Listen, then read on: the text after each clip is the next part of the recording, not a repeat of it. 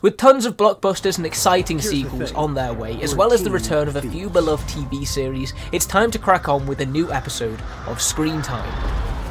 But before we do start, a quick reminder. We've based our picks on a UK release calendar, so be sure to check local theatres and streaming services for accurate dates and listings. Galaxy. What are we? The galaxy's shiningest bounty hunter is returning for a third time. Now reunited with Grogu for the adventures ahead and seeking redemption, Din Djarin will return to his home planet on Mandalore, but his arrival and possession of the Darksaber may be less than welcome. Amy. What goes up must come down, even Adonis Creed. Michael B. Jordan's titular fighter is on top of the world of boxing and family life until an old friend and former boxing prodigy returns from prison to take back what he feels was stolen from him. Adonis will be pushed to new physical and mental limits against a foe he created and who has nowhere to go but up. Fleeing ghost faced former survivors gather in the unsleeping city of New York at last to finally rest.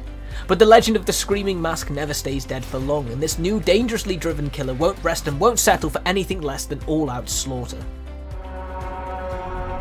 Crash landed on an uncharted celestial. Crash landing on an unknown planet, survivors Mills and Koa quickly realise they've landed on planet Earth, but not the one familiar to us. This is Earth from 65 million years ago, teeming with prehistoric threats ready to tear them limb from limb. The duo must keep their wits about them to survive long enough to grasp their singular chance to escape.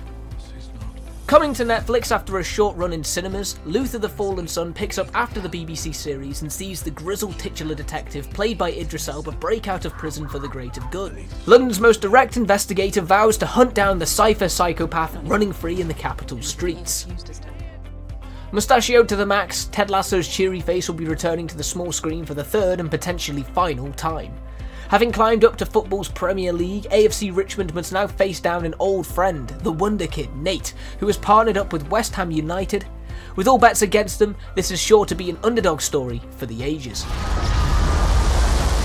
It's a new dawn as the Sun Summoner returns for a second series. Now aware of the Darkling, who has returned from the Shadowfold with renewed strength, Alina Starkov tries to settle down for a quiet life with Mal, but peace seems to be the one thing her powers are incapable of granting. We have one job to do.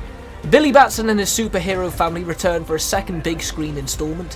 Filled with divine power, these foster kids' lives will be far from smooth sailing, however, as three gods intent on revenge seek to hunt them down and take back the magic that was once theirs.